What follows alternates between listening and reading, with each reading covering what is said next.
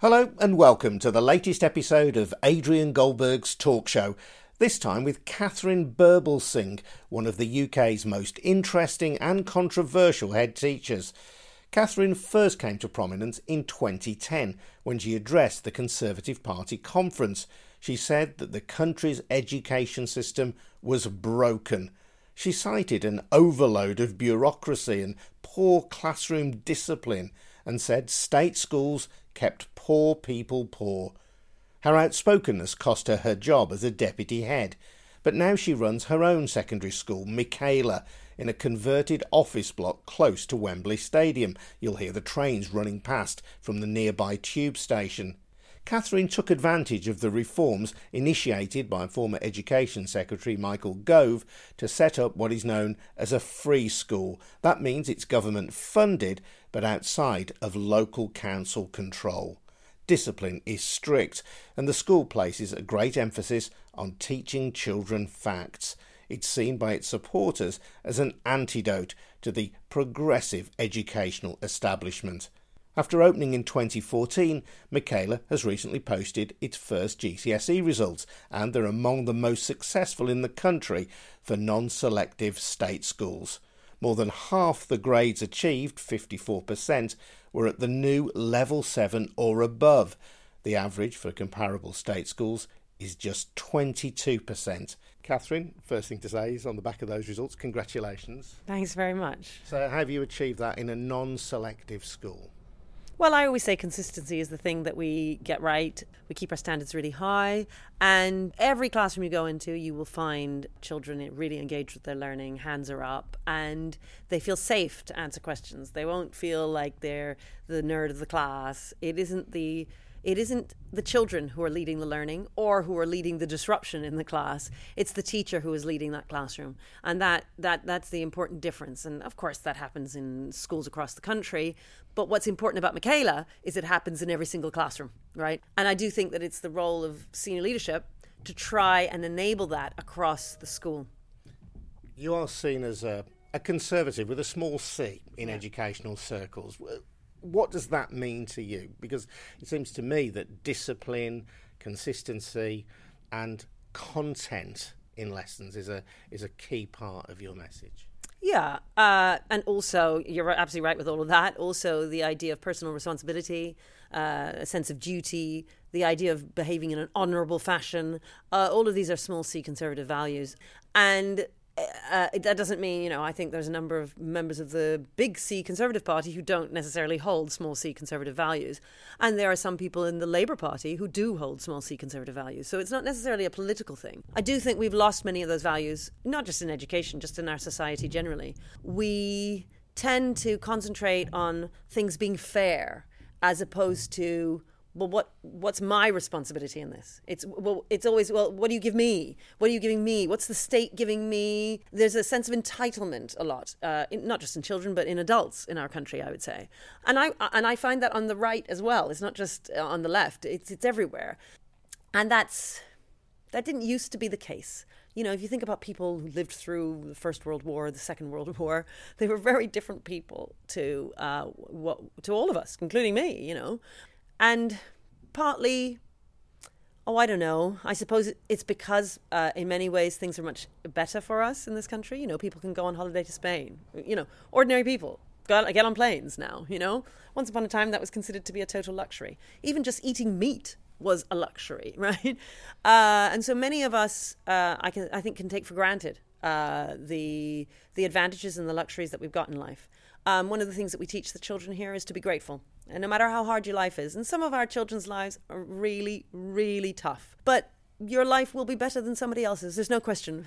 and so you must always see the, the, the, better things that are going on in your life because you'll be a happy, happier person as a result and and a better person i think just a better human being. And and one of the things i'm always stressing when being interviewed and, and also to the children is that yes we may have great gcse results but that's not the the, the thing that i'm most proud of. And it's not the, the reason why you would want to send your child here. It, it's because uh, we think about the whole child and we think about the kinds of young adults they will become later on in life. It is a fact of life though isn't it that some people are born with advantages other people are born with disadvantages, and those advantages and disadvantages may be around race, they may be around class. Do you say to your children that those things don't matter? We don't really talk about it. Um, Really? So, yeah, I mean, look, we might talk about, I don't know, Rosa Parks and her life. Um, we might talk about the suffragettes and, and what they did.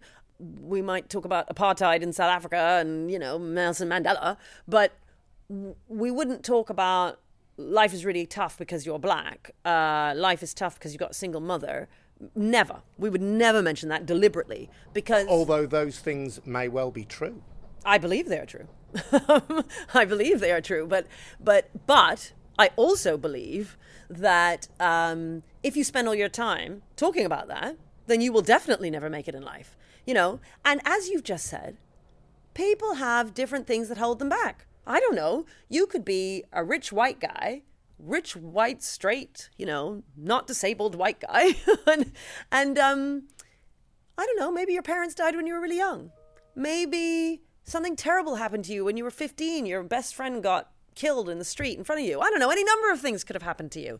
And so you don't know. You never know. The thing about race or, or gender or, or, or disability and so on is that you can see it and it's automatic, it's in front of you. And so people tend to just go with those disadvantages in life and they say, ah, you see, th- th- therefore you are disadvantaged. And um, it's so complex as well. It depends. You know, you're a young black boy who went to Eton. It's slightly different from the young black boys who come to school here. And frankly, if you come to school at Michaela, you're pretty lucky actually. If you went to some other school somewhere, perhaps that was in a much more difficult situation, perhaps wasn't, you know, didn't have our methods in terms of uh, teaching and discipline and so on, well, actually, life's a lot tougher for you then. Maybe you're a young black boy who comes to Michaela and you've got both your parents there supporting you. Well, actually, it's not so tough for you. And that you might have a, a, young white boy growing up somewhere else who's in a very chaotic school, whose dad isn't around, and he's on an estate, and yet everybody looks at him and says, well, he's white. And so life's really easy for him. And that's because it's about just the, the superficial and people just aren't thinking they're not thinking deeply and, and, and they're being lazy intellectually lazy is what i'd say but what you've described is a really interesting and fascinating philosophical conversation and, and a debate around education i'm, I'm just surprised that uh, I don't know whether it's because you lack confidence in your children or just because you don't want to encumber them with something that might hold them back. But they should be talking about these things, shouldn't they? They do outside the building all the time. That's all they'll talk about, uh, and it, it, already holds them back enough. And if you do, if that's all you ever talk about, you just won't succeed in life because you you're convinced that the establishment is against you.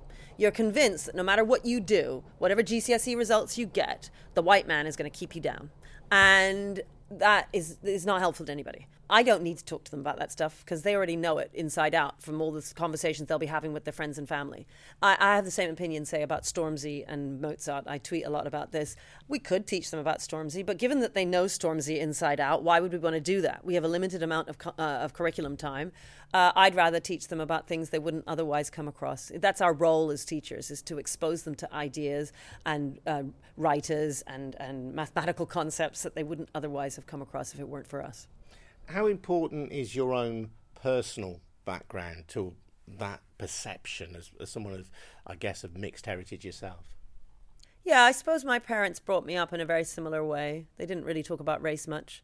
They wanted desperately for us to have a, I say us, my sister and me. I mean, um, they wanted us to have a chance at having a life where you're just not constantly talking about race, you know?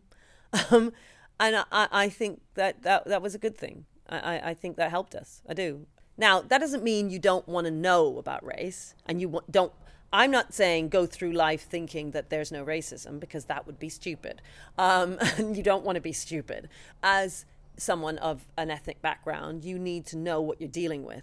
But that doesn't mean you become obsessed with it. You also have to be a bit of a duck, you know, have a duck's back about it, you know, like water off a duck's back is what I mean. You, you, you can't be pulled down. I know, you know, I, I, Diane Abbott once was telling a story about how she was once, uh, when she was in school, you know, somebody, a teacher had said to her that her essay wasn't very good when actually it was excellent. And the idea, I'm sure this did happen. The teacher was racist and the teacher didn't think she was that clever, even though she was clever. Absolutely. I'm not denying that that will have happened. There are all sorts of things that have happened in my life.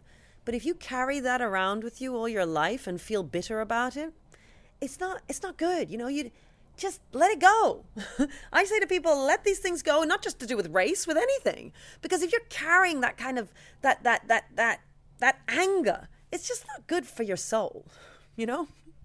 In terms of how that plays out then in the classrooms here as well, uh, uh, one thing that I've read about you is this this emphasis on teaching children content, on teaching them yeah. facts rather than concepts of learning. Okay, well, what you mean are skills. So uh, it, it's this, the debate is between knowledge and skills.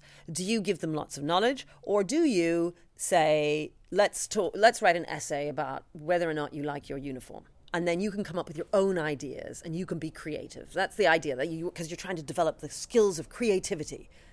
But you know what? They already have their own opinions about their uniform and that's fine. And they tend to hate their uniform. That that that is what kids think. So you can get them to write an essay about how they hate their uniform, but you're not actually pushing the boat out there. You're not extending their learning.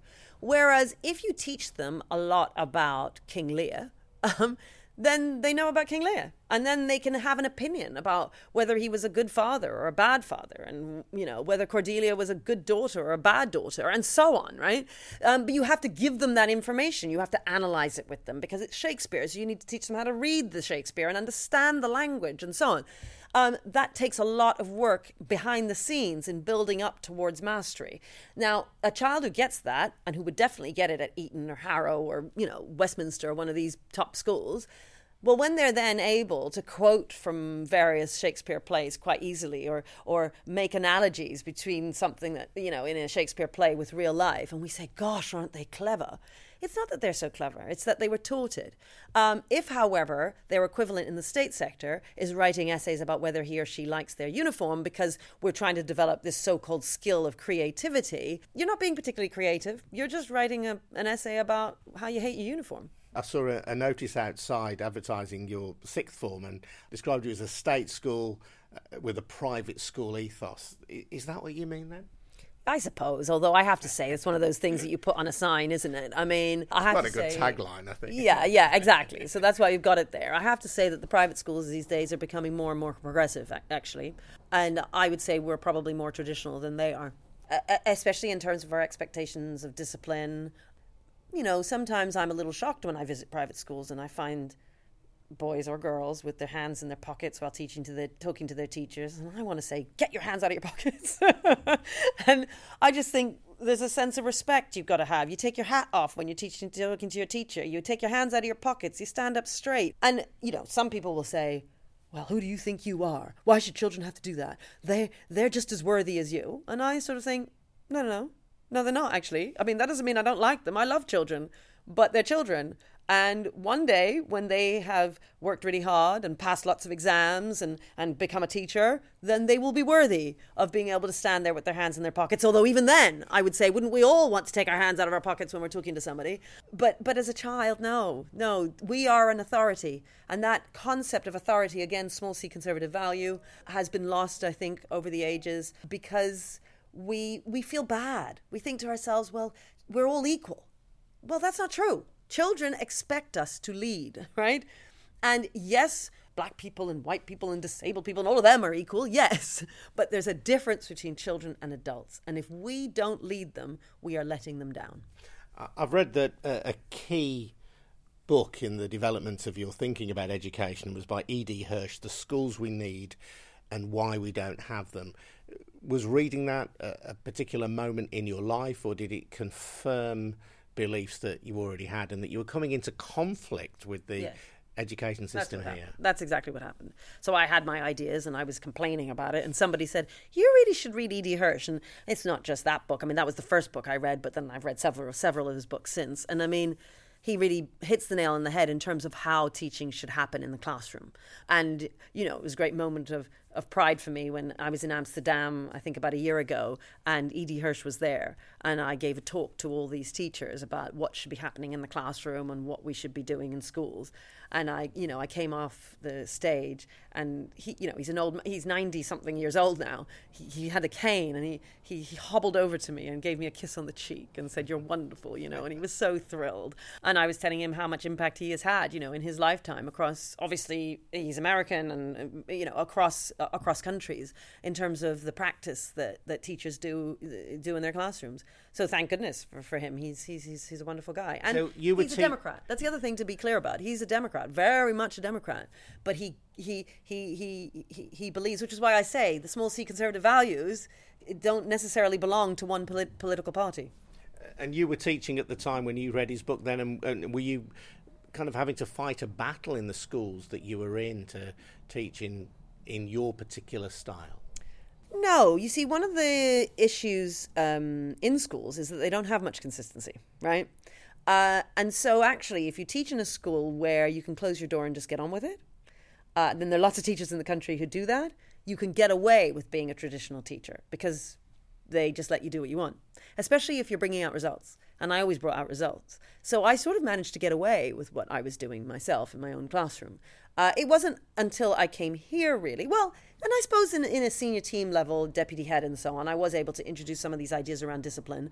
So it, it's not that everybody is anti uh, the, these ideas. And certainly there are some of the big academy chains out there like Harris or Ark or Inspiration Trust. I mean, there's various ones that totally are on board with this kind of thinking. And they go around and they take over failing schools and they push in these types of ideas with the idea of improving them. And they do. But you were conscious of being at war with the broader educational consensus in this country. Yeah.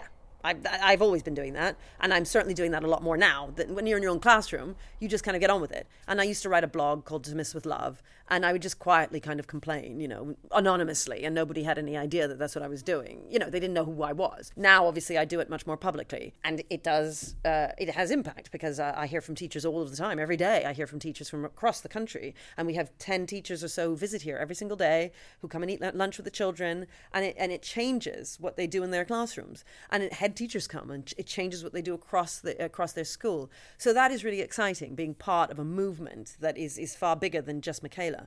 But uh, you know, the difference between Michaela perhaps and elsewhere in those schools where they're making those changes is that it's consistent across uh, across the school. So wherever you look, you will find a similar ethos uh, amongst all the staff, uh, uh, amongst all the children. You know, Your teachers don't have the freedom that you enjoyed. You ensure right. that they Yeah. that they teach to your particular standard. That's right. A progressive teacher would not be happy here because they wouldn't. They, it wouldn't be. They wouldn't be able to teach here. I mean, they just wouldn't. And so I'm always very clear when I'm hiring people. Look, you need to put yourself in, in, in the teacher's shoes here. Are you somebody who wants to teach the way we teach here? Because if you aren't, you're not going to be happy here.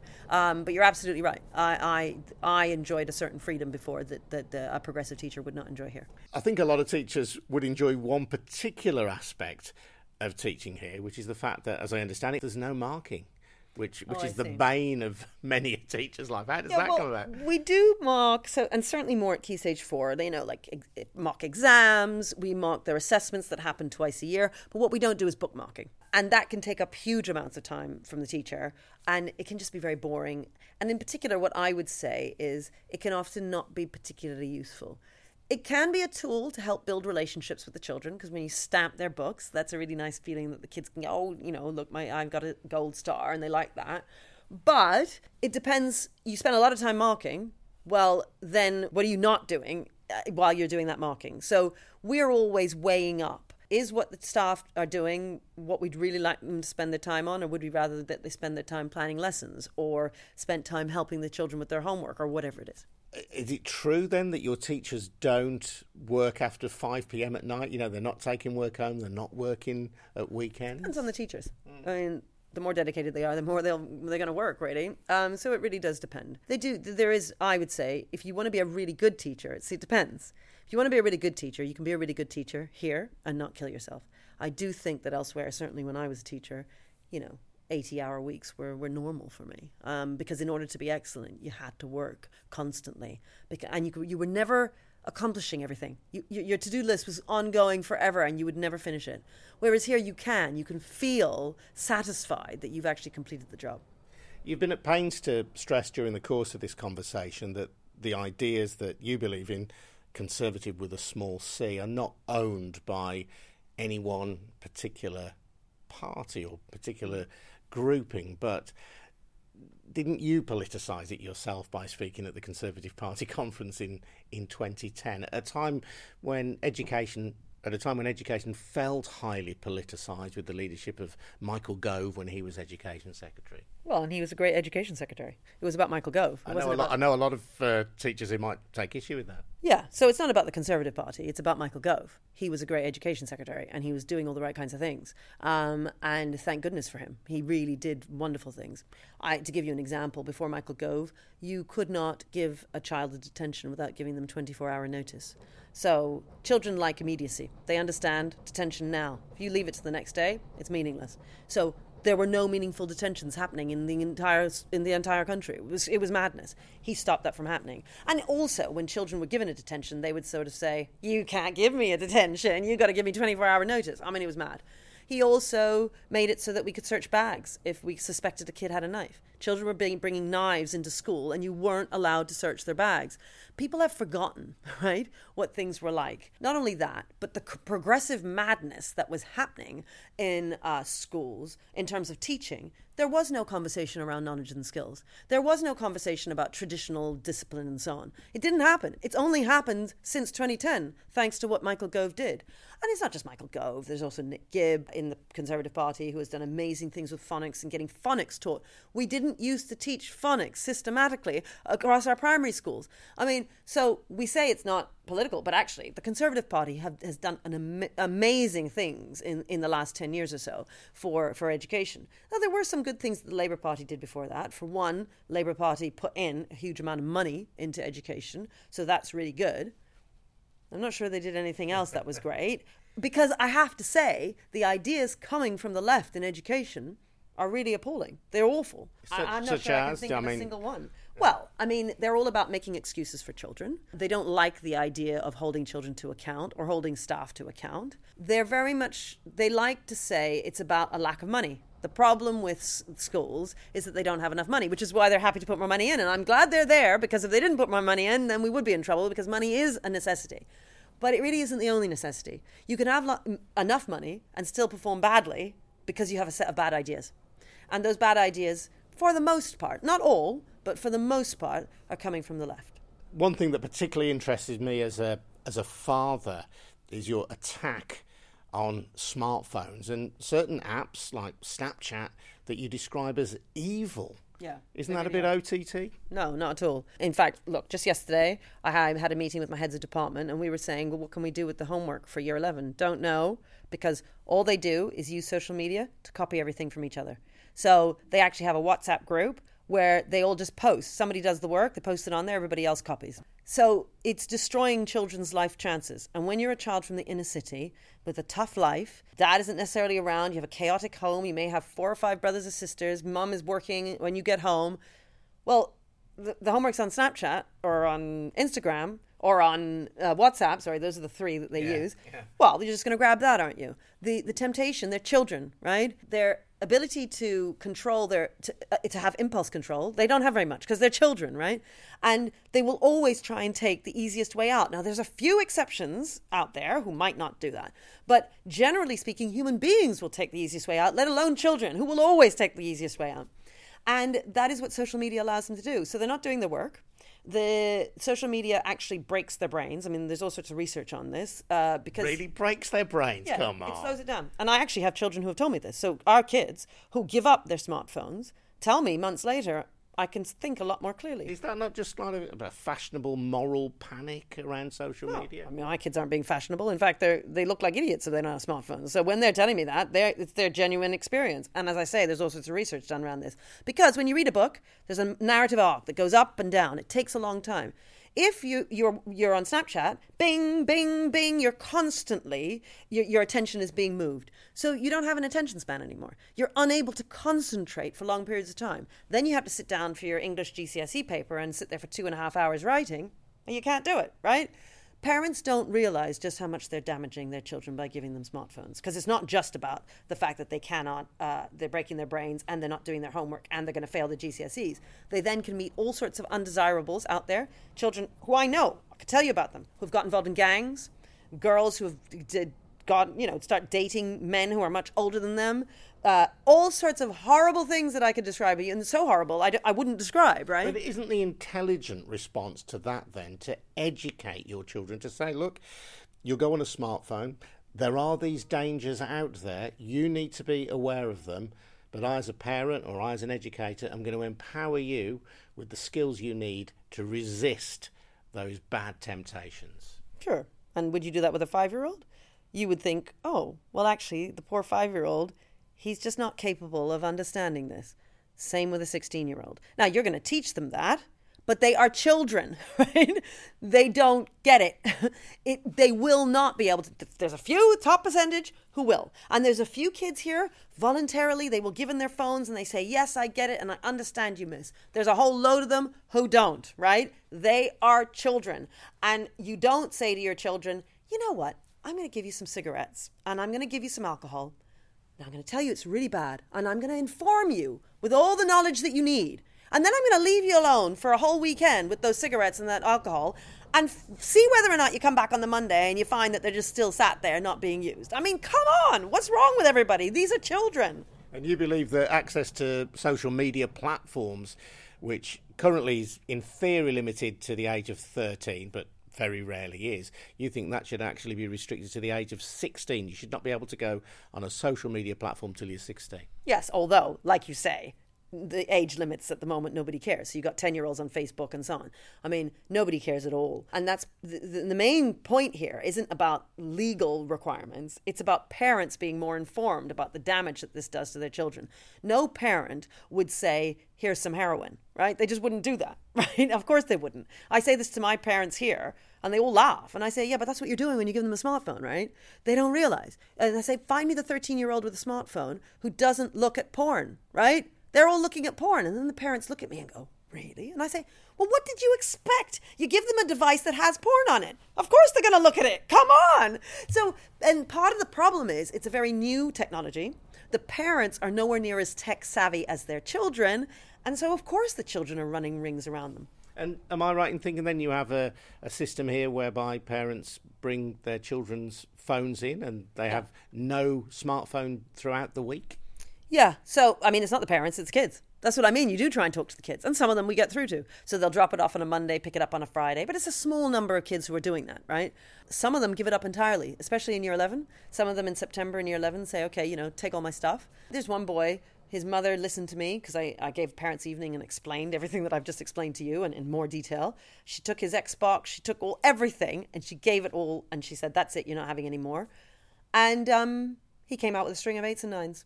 There's no way that boy would have come out with eights and nines had he not had, had his mother not done that, and he's aware of that. And at the end, he said, "Thank you, miss. You know, thank you for making my mother do that because." I now have the opportunity to go to Oxford and Cambridge. He's coming to our sixth form. You know, if she hadn't done that for him, he would not be in our sixth form now in September. Your exam results, as I've mentioned right at the start of this conversation, are exemplary. Is there a danger in a, a kind of very mixed and in parts very poor district like this, the area of Brent that you serve, that what you do is draw in the interested parents, the interested children, and and leave other schools to cope with the the kids whose mums and dads aren't that bothered about how well they do at school, and the kids who themselves aren't that bothered about how well they do at school. I only wish I had a whole lot of parents who were interested. In fact, our parents are dreadful. Um, I can't believe it. I'm I, I, just today. I'm always shouting about the fact. I say, who are these people? How can they treat their children so badly? I'm constantly shocked at the little, the, the, the level of interest that they have in their children.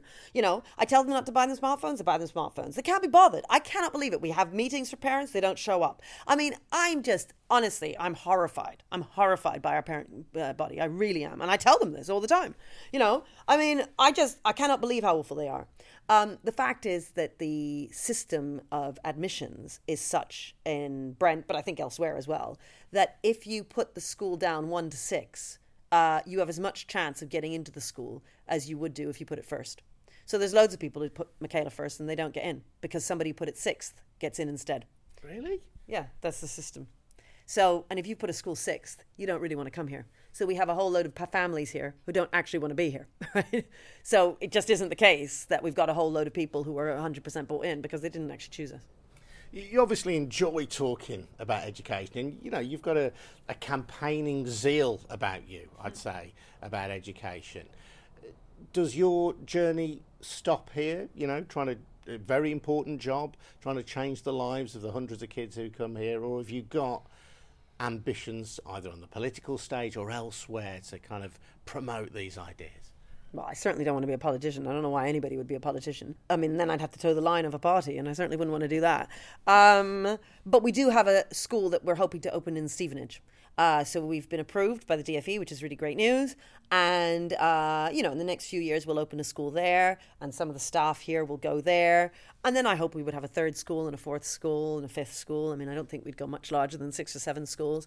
Yeah, that's the idea, is just to have a few more schools. I really want to demonstrate that this isn't working just because I'm running it that actually anyone could run well not anyone but someone who thinks in a similar way to me but it doesn't have to be me who's running the school. So i would then just be the executive head and i kind of move amongst the schools. That would be the idea. And that was my final question for you really. Do you think that what you've achieved here with an intake that's very culturally mixed with you know pockets of poverty that you draw on for your student intake as well do you think your success could be replicated at any school in any area in the country yeah, but it's not just pockets of poverty. I mean, forty something percent of our children. Oh, sorry, it's the um, it's our pips for the lesson right. change over yeah. time. That's why.